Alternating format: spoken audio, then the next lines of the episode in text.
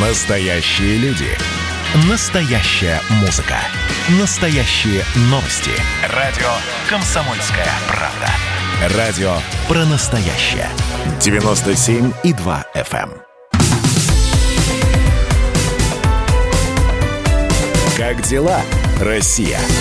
Ватсап-страна! страна Ситуация с коронавирусом, чем ближе Новый год, тем больше радикальных всевозможных заявлений. Радикальных почему? Взять и отменить, э, брать и не пущать и так далее. И, конечно, все эти заявления, они падают на встревоженную и благодатную почву, потому что сколько еще можно-то с этим коронавирусом и за цифрами следим.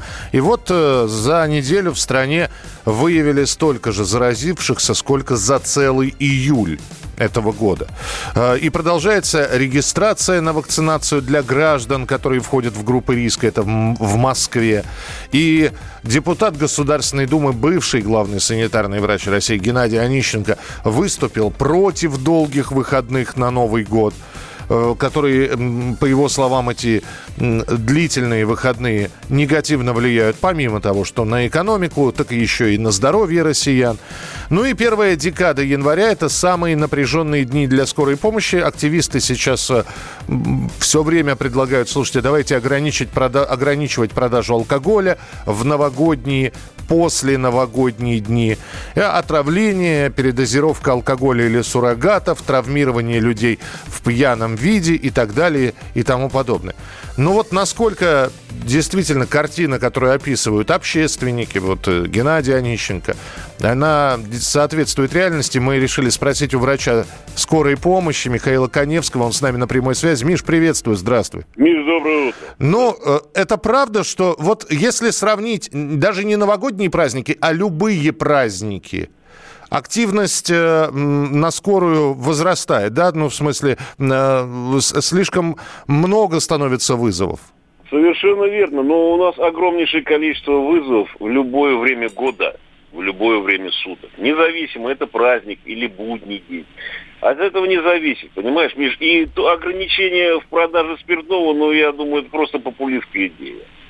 Вот, она ни к чему не приведет, потому что люди будут закупаться заранее. Тем более уже известно, что с Нового года спиртное станет дороже.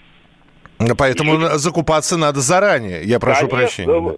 К сожалению, мы сейчас уже давно подошли к такому, как сказать, к такой границе, когда надо всего закупать заранее.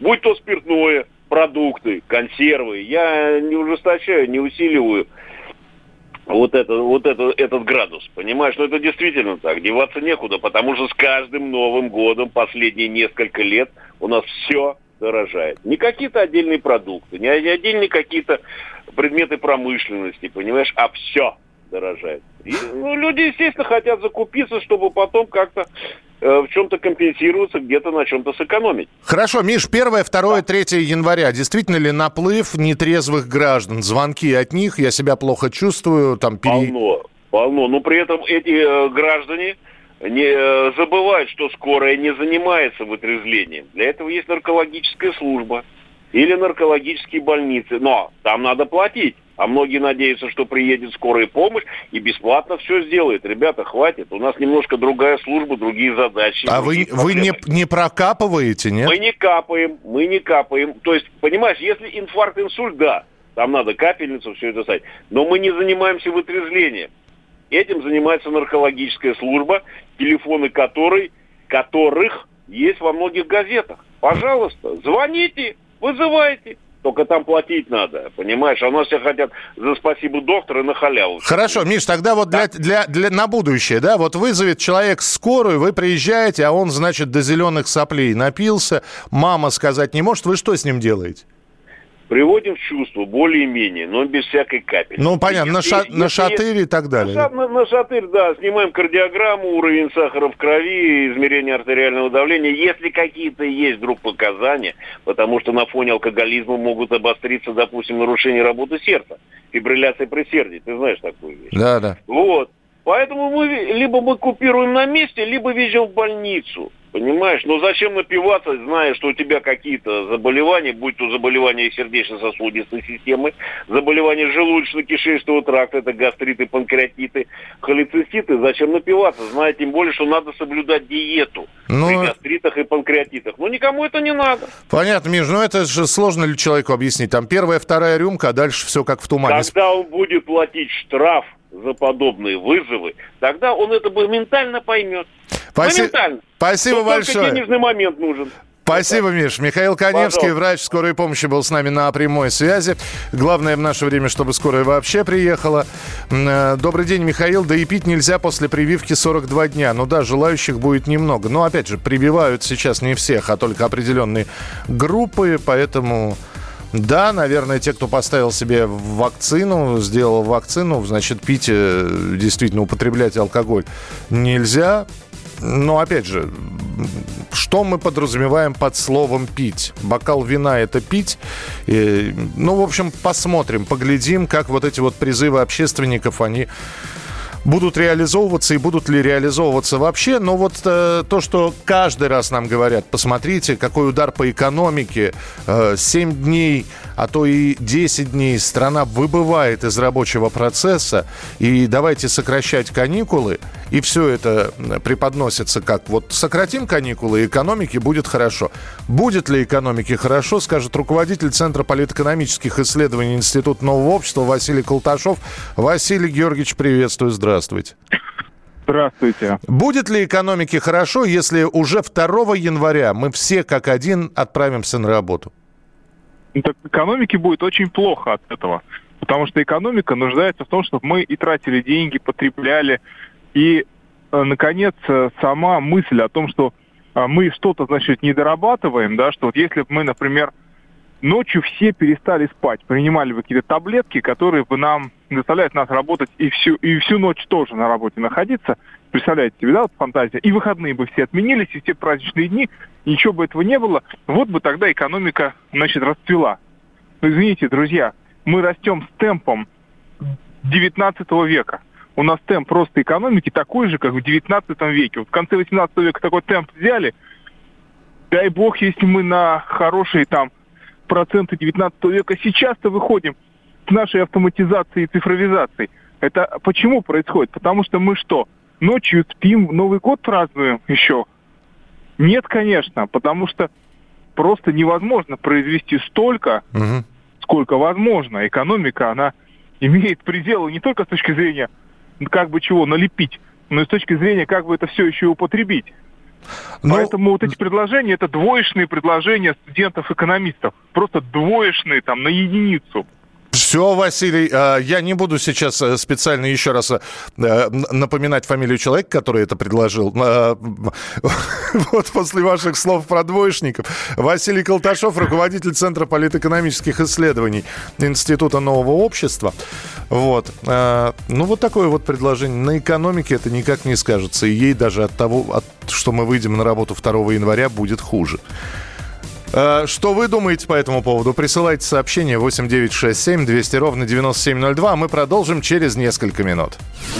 Участник хит-парада. Участник хит-парада. На радио «Комсомольская правда».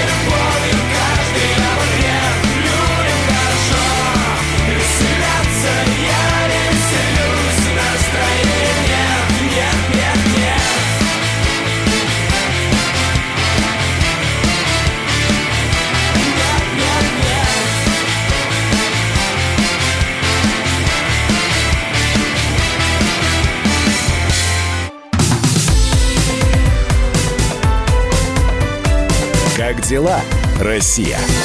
Ватсап-страна!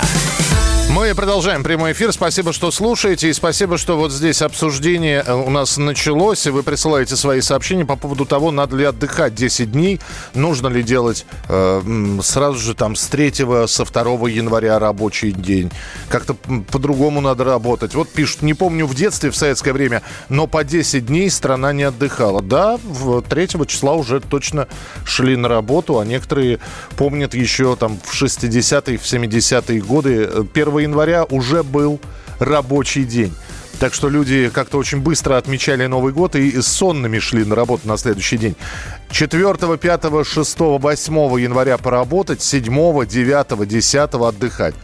А первое Присылайте свои сообщения, как нужно отдыхать, зачем нужно отдыхать, нужно ли отдыхать вообще длительно так на Новый год.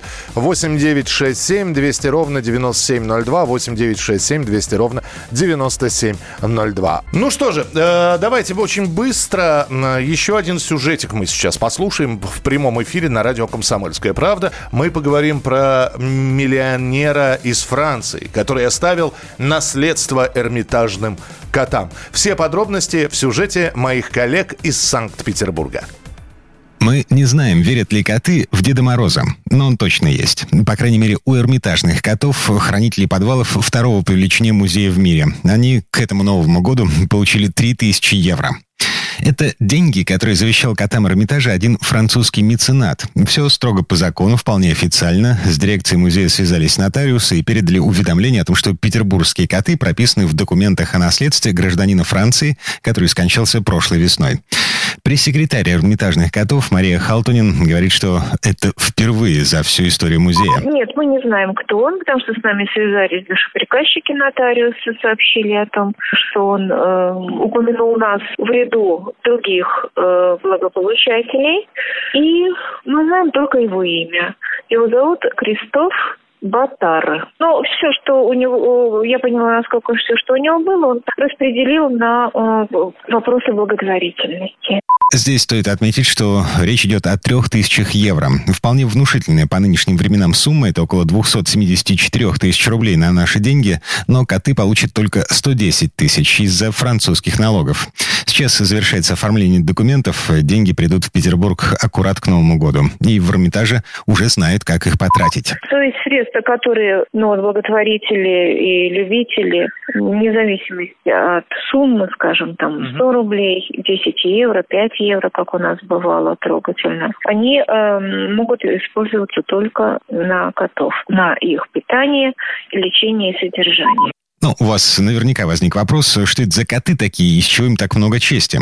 Отвечаем. Эрмитажные коты – это такой же символ Петербурга, как Петропавловская крепость, разводные мосты и корюшка. Давным-давно, еще во времена императрицы Елизаветы Петровны, котов завезли в Зимний дворец, чтобы уничтожать крыс. А когда Екатерина II распорядилась устроить во дворце музей, обитателей подвалов императорским указом наделили статусом охранников картинных галерей. Ну, так и повелось. Коты и кошки живут в Эрмитаже и по сей день. У них есть э, спальные места, персональный ветеринар, собственная пресс-служба и отдельный банковский счет. Именно туда и придут деньги от французского мецената. Ну, а что касается фигуры господина Батара, то у нас никто не понимает, почему он завещал свои деньги эрмитажным котам. Известно только, что он поделил свое наследство между родней, французской организацией по защите экологии, ну и третью часть, небольшую по сравнению с двумя предыдущими, он оставил нашим котам.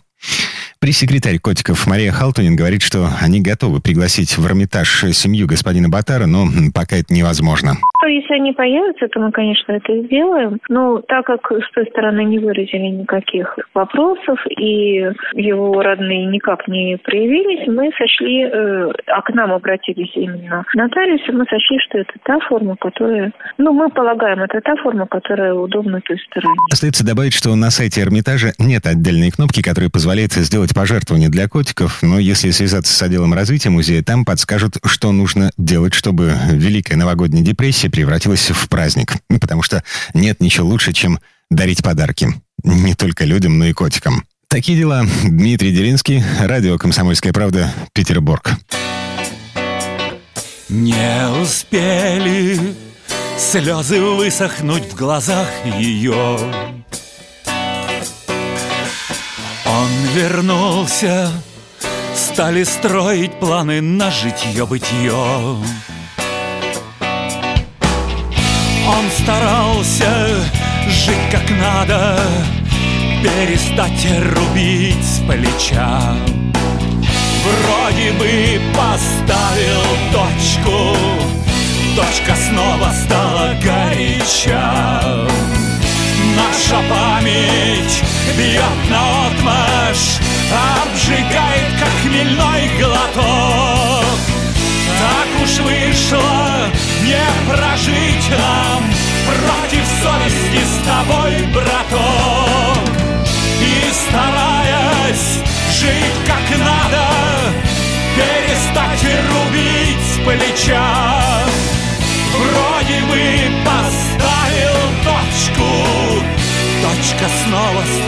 горяча.